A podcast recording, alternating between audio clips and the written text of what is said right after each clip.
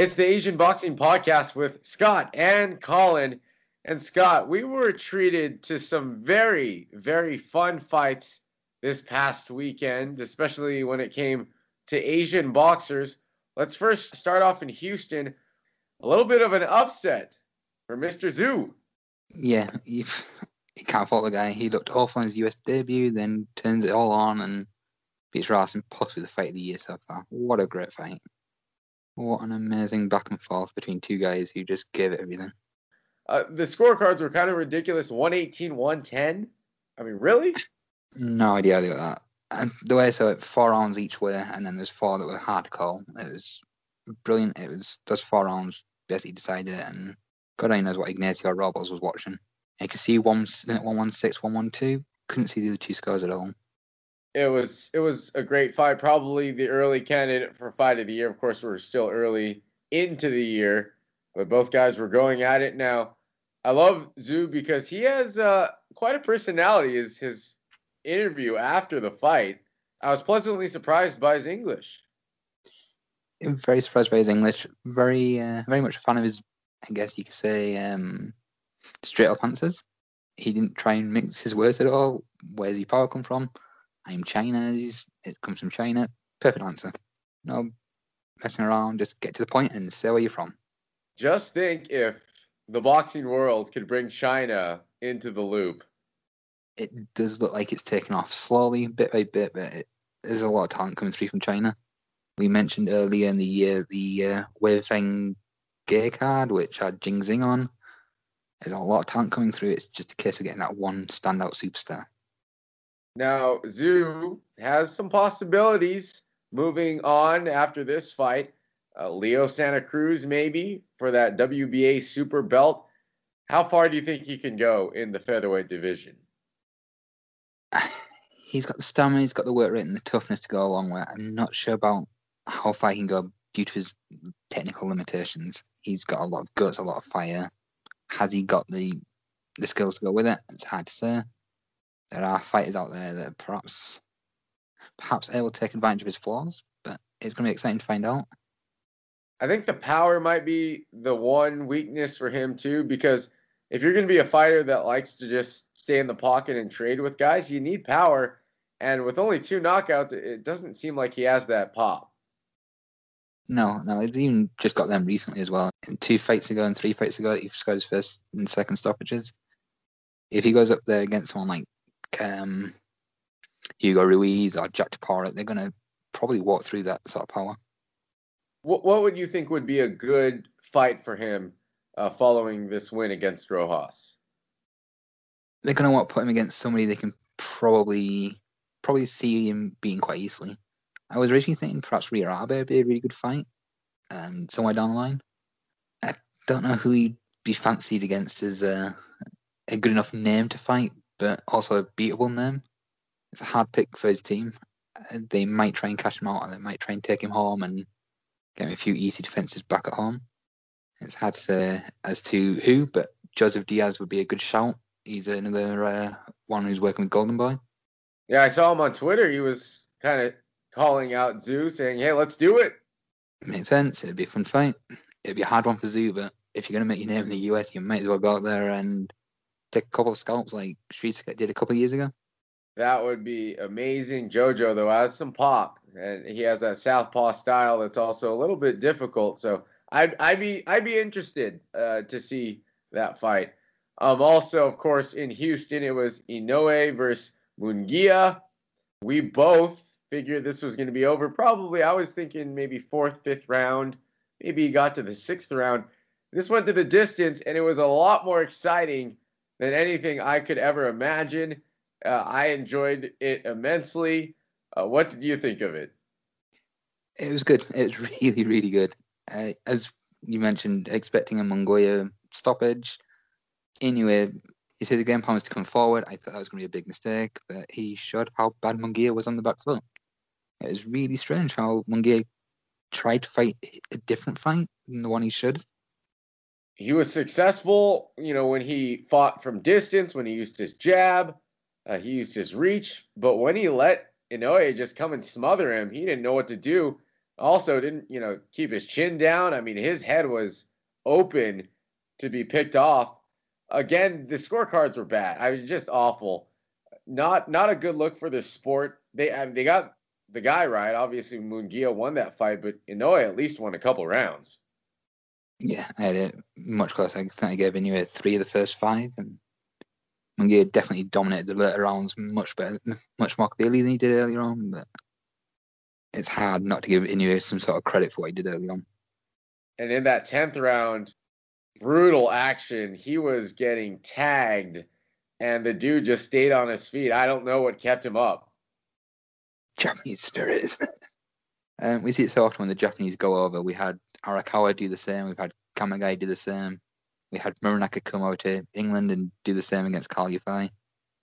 I'm not sure what they make the chins out of, but there's something in them.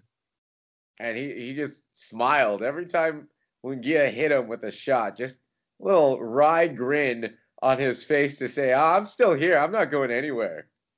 the best you got. Come on, they said you could punch. I love after the fight too. They had, you know, an embrace. Um, I, believe I, I was looking at a video where both guys just really respected each other, had a little bit of a conversation, took some pictures. But the, they brought a show to Houston. The fans, um, they came for Munguia, but I think they left respecting Inoue. Yeah, yeah, certainly it seemed like Inoue's profile grew massively, his fan base grew. The one big takeaway um, in regards to Munguia is I wouldn't want him in there with Hurd. I think Hurd would do everything Inoue did, but better. Not just Hurd. I mean, guys in 154 still. Charlo, I think, would be a difficult out. Um, I think they're going to have to slowly bring Munguia along because offensively, he has a lot of firepower, but defensively, he still has a lot of learning to do. Hmm, and this fight probably showed it more than any of his uh, 31, 32 fights. I love that um, Inoue, too, before this fight, there's just so much unknown about him. A lot of people were saying, oh, is this uh, the monster's cousin or brother? I'm sure they're asking you a lot about him as well. But now uh, in the States, he, he got some coverage. Yeah, it's great to see that he's getting coverage. Something I didn't expect when he uh, scored his big breakout win over Akinori Watanabe a couple of years ago. He's an unknown going into that fight outside of Japan. That was his first televised appearance in Japan. And since then, he sort of rose, had a poor 2018, and then got, got the fight the weekend and blew up again. What's next for him? Arrest. a couple years after that beating. Yeah, a good six months, eight months, whatever he needs. And then I imagine they'd want to put him in some sort of eliminator or another high profile bout. I think a lot of fans would would not mind watching him fight because he's just a fun fighter. You just need to teach him a, a couple of techniques. He's he's a little sloppy. I know that was his whole goal was to make the fight sloppy, but if he could have landed even some straighter punches on Munguia, uh, it might have been a different fight. Would hope to see him in with someone like Liam Smith, another sloppy offensive fighter. That could be a lot of fun. Yeah, maybe a fight over in the UK. You can go watch yeah. it. Yeah, come over here. I'll come have him with uh, Sam Eggington if if Eggington upsets Smith. That would be fun. I'll I'll come and uh, I'll stay at your house and we can go watch the fight. Go crash on the floor. there we go. A Yep. couple other fights um, that went on this weekend. We had King Tug going up against Marrero. Also, uh, Sadriddin Akhmedov versus Abraham Juarez. A couple of prospects that are moving through the ranks. Uh, what did you like from them? It's hard not to like Akhmedov. He has power, he has speed, he has technique. He was a standout amateur, and um, it looks like he's a standout prospect. I've seen some people refer, refer to him as the best prospect in boxing. Not sure on that, but he's up there. He's in the top 10, 15 of them. What a talent. What an exciting youngster he is. Dude has a massive left hook, and uh, he used it to hurt Juarez in that fourth round and eventually get him out of there. Also good at closing and cutting off the ring, but he, he has a lot of power and he has a fun style. Um, King Tug, also a great boxer, of course, sil- silver medalist at the 2012 Olympic Games, I believe. And Mhm. uh, he faced Marrero. Kind of an interesting bout. We both thought this was going to have a lot of fireworks. It was more of a boxing match.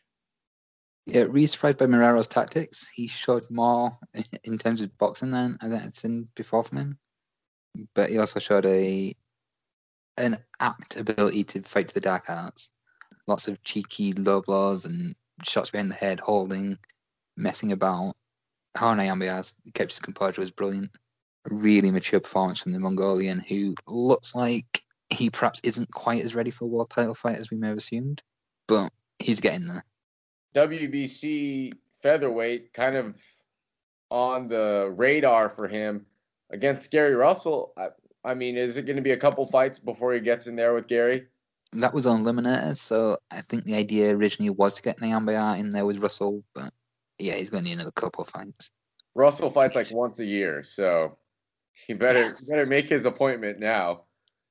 Yeah, set out for 2019, maybe 2020. Russell has spoken about fighting Leo Santa Cruz in a unification, so get two titles with one stone. This week, before we get to the weekend card, we have a middle of the week card, another title eliminator bout. Yeah, tomorrow night with um the Filipino Aston Palicte fighting the unbeaten Jose Martinez. That's a really interesting one on paper. And of course, winner of that gets uh, Donny Nietes. Yeah, yeah. So if Palicte beats Martinez, he'll get a rematch uh, with Nietes, who he fought to a draw last year. Martinez would get his first title shot. Interestingly, Martinez is probably best known for his two draws with Alejandro Santiago Barrios, who himself fought to a draw with Jerwin Ancajas last year. So it's an interesting one. it's one that looks really good on paper, but it looks to be a big, a big step up for Martinez. The super flyweight division is absolutely stacked with a bunch of talent. Um, I I respect Nietes, and of course he had a great fight against Ioka, and then it would be interesting to see Aston kind of get back in there as well. Although I think that draw that they fought to last year, that again was a product of bad scoring. It was. It was also. It was closer than the commentators made it out to sound, but yeah, Nietes seemed to be uh, shocked a little bit on that one. Nietes and Ioka, is that a possibility uh, uh, of a second fight? Would that ever happen? Maybe soon. It could well do. There's no reason why it shouldn't. And both of them seem to want to settle the score. Both of them are high level. They're both highly ranked. Both have a lot of financial backing. It makes a lot of sense. But by that same token, you can see both going their own different ways for different options. It looks like the IBF title is going to be held up with Jerwin Ancajas having a mandatory against Ryuichi Funai. Sounds like Kal Yafai is going to face Roman Gonzalez, and Srisaket is going to rematch Juan Francisco Estrada. So if Ioka does want a shot, it seem to make more sense to chase a Nietes rematch. Is that going to be the next Superfly? Uh, hard to say. No one seems to have. Uh, doesn't seem like Tom Loeffler has signed a TV deal yet. So that's true because Superfly was on HBO and now there is no HBO boxing at least. But uh, I I always enjoy those cards because again the division's just stacked. Yeah, and it gives exposure to fighters that perhaps aren't so well known but want to impress. These are guys who don't get TV time and now they're getting it and they want to show what they can do. They want to get more of it. Might be a little bit greedy when it comes to TV time. Can we show some love oh. to the little people? Come on. I mean, it's honestly the small guys have more exciting fights, in my opinion, because they just stand there and go at it. Yeah, there's a strange perception that the little guys don't punch, and then you see a guy like Srisaket. How can you have the argument that they can't punch when Srisaket, Inoue, Higa, Kyoguchi, so many of them are really hot headed right now. I tell those people, you stand in the ring, you get punched by uh Sor Rungvisai. See how that feels. Yeah, yeah, he's short. Yeah, he's a little guy. Yeah, he hits like a mule. Yeah, body shot right to the kidney. and then try getting up from that one. well, this weekend in Japan, big card. That's going to be on the second. Ogawa coming back, making his comeback off that suspension for steroids. Um, he's going to be taking on Aldia from the Philippines. Uh, for Ogawa, this should kind of be uh, a fight to get back into the swing of things, right? Yeah, it looks to be a little more than a tune-up. Um, big fights will come their way. Japan is stacked with really good super featherweights at the moment. Ogawa can't fight still stablemate Masaru Sueyoshi, but there are options domestically for him. Get past Aldia and open up those doors. And also on this card, and the bout that I'm really excited for, part of the Champion Carnival, Junto Nakatani, one of the up and coming flyweights in the world, he's going to be going up against Mochizuki for the Japanese flyweight title. Yeah, the title was vacated late last year by Masayuki Kuroda, who's now chasing a fight with Moruti Mthalane. Uh, Nakatani, like you mentioned, the uprising, the rising flyweight, the unbeaten prospect against Mochizuki, who, if we're being honest, has a misleading record. His record is 15 and 3, but at least one of those losses he deserved a win in, if not arguably two of them. He is criminally underrated. He's going to be a nightmare. I think Nakatani will beat him, but he's going to be in his face all night. Nakatani, I just, I, I think he, the sky's the limit for this young man. Excellent style. He can bang, but he's a good boxer and also tough being a southpaw. Great jab, uh, uses it to his advantage and good length. What's next for him if he gets this Japanese flyweight title belt? Presumably there'll be a few domestic defenses, try and get him some maturity, some experience, and then move him on to eliminators and even Oriental title fights on the way there. He's won the youth title. He's beaten guys like Sierra Uriakwai. He looks to be very special, but still very young, very inexperienced. He's got 17 fights, but not a lot of real experience there. So hopefully they pull the reins in, getting some longer fights, getting some 10, 12 rounders, and then up to world level. So you don't think he's going to be one of those guys that they just fast track to the top, like, like it sometimes happens, especially in Japan. They throw these guys into the fire. The guys that tend to throw into the fire are top amateurs. Nakatani doesn't have that amateur background. He's probably more likened to Masayuki Ito in that respect. They're going to want to get him some solid grounding before tossing him to the big dogs. You get guys like Inoue, Kenshiro, who've got massive amateur pedigrees. That's not the case with Nakatani, uh, who is fantastic talented, but doesn't have that grounding yet. Also on this card, Mikito Nakano. You talk about a talented amateur in his second fight. Uh, what do you like about Nakano? Nakano looks to have it all. He's very powerful, very quick, very accurate, very sharp it's a shame we don't know who his opponent is. All I know is it's going to be a Thai opponent in the six round bout, but there's so much talent there in the corner. Also fighting on this card, Lee making his debut. we talk about amateur backgrounds again.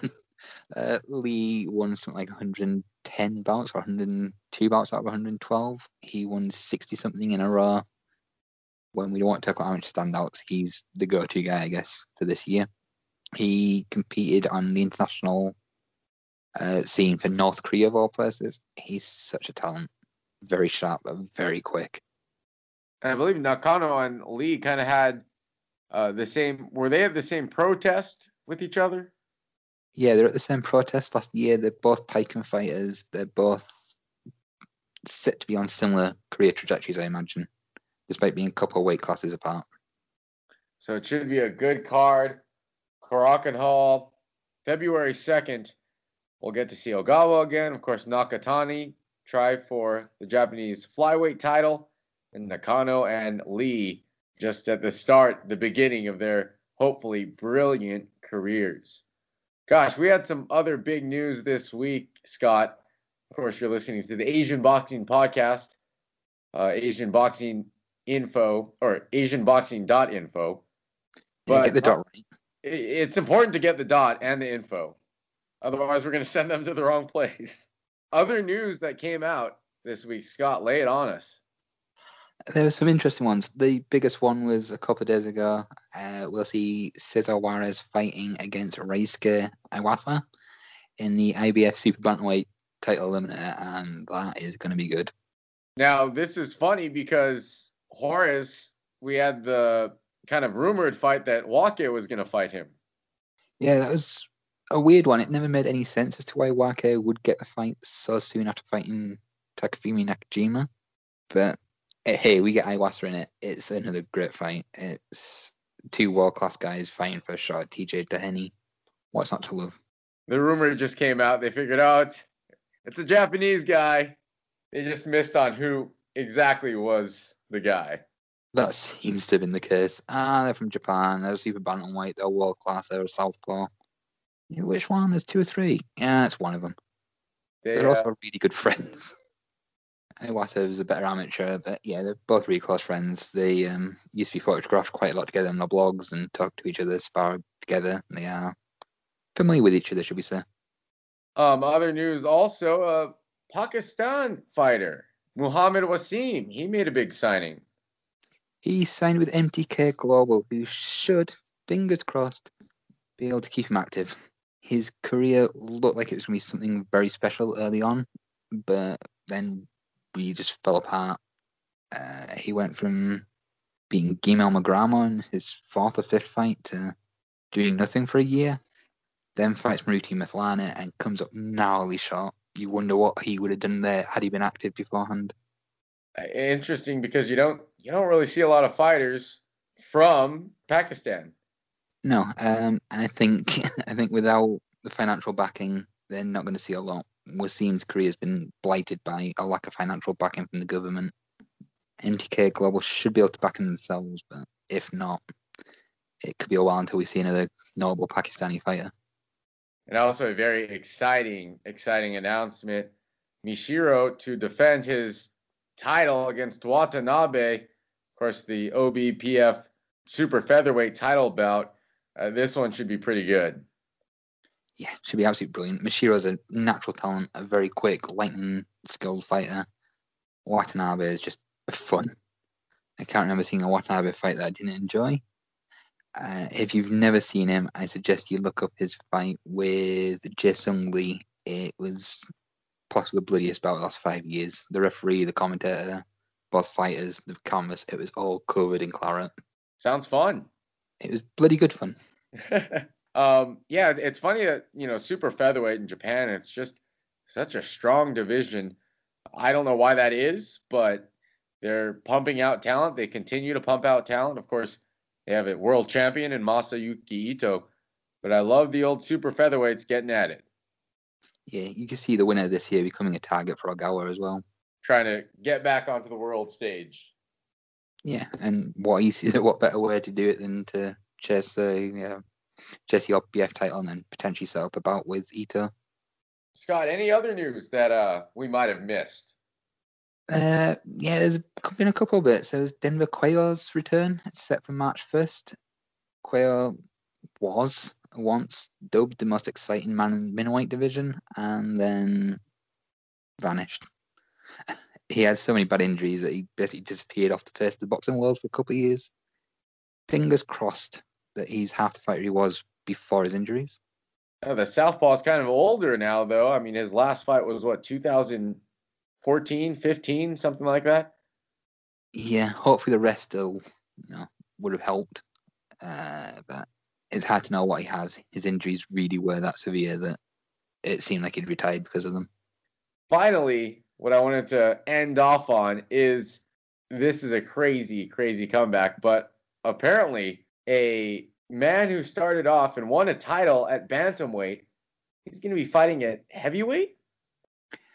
it's crazy, isn't it? It's like the good old days of Georges Carpentier and moving through the weights as you grow. And Sirimongkol Singwangcha, one of the very few fighters who's active with 100 fights, is going to be fighting as a heavyweight soon. The date and the full details haven't yet been released, but he's a five foot six, 41 year old. What is he doing with his life? Move aside, Manny Pacquiao.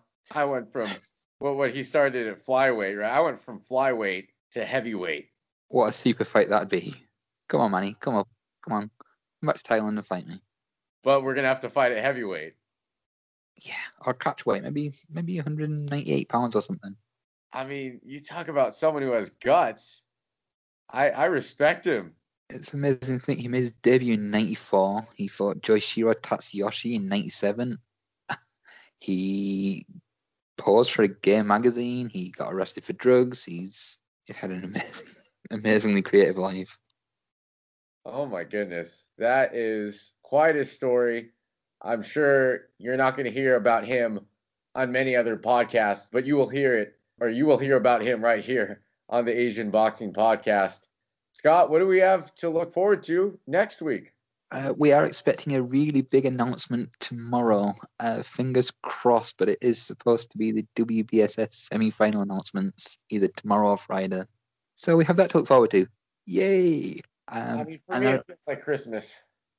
how is it taking this long? Seriously, come on, folks, sort it out. Oh yeah, we're the WBSS. We're gonna make an announcement that we're gonna have an announcement. Thanks. Several weeks after we should have already announced it. Whoever runs their Twitter page and Instagram page, they've had me closely following. I mean, they're really good at teasing stuff, but they haven't delivered yet.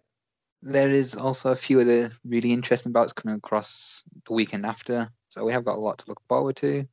It's it's interesting. It's getting more active. The bigger fights are starting to be delivered. We're not yet seeing the non-stop schedule that we've seen in the past, but we are seeing more and more fights fell through. We've got things like Srisaket's return to the ring on February the eighth. Oops, did we leak that one? He's fighting in Thailand against a yet to be named opponent. Come on, Sor Rungvisai, get in there with someone who you, who actually could give you a fight. It's supposed to be a tune up for the Estrada rematch, so he's getting to the big fight. All right, I, I believe him. I just I just want to see him in there, especially when he's in his prime. See him with the best. It is time that he stopped having these stay busy fights, getting the ring properly. But it's nice to see him active. It's nice to see him fight for what the fourth time since he fought Estrada, or the third time since he fought Estrada. And staying active, we can't complain too much about that as long as he's getting a big fight later this year. I, I still want to see him go up against the monster. Have to wait for the WBSS for that one, aren't we? Yeah, can, can he enter? Can he can he make a late entry into the WBSS? Can someone pull out? You know, just go pull out. The winner will fight you down the line. AsianBoxing.info, the Asian Boxing Podcast. Scott and Colin. We'll talk to you next week.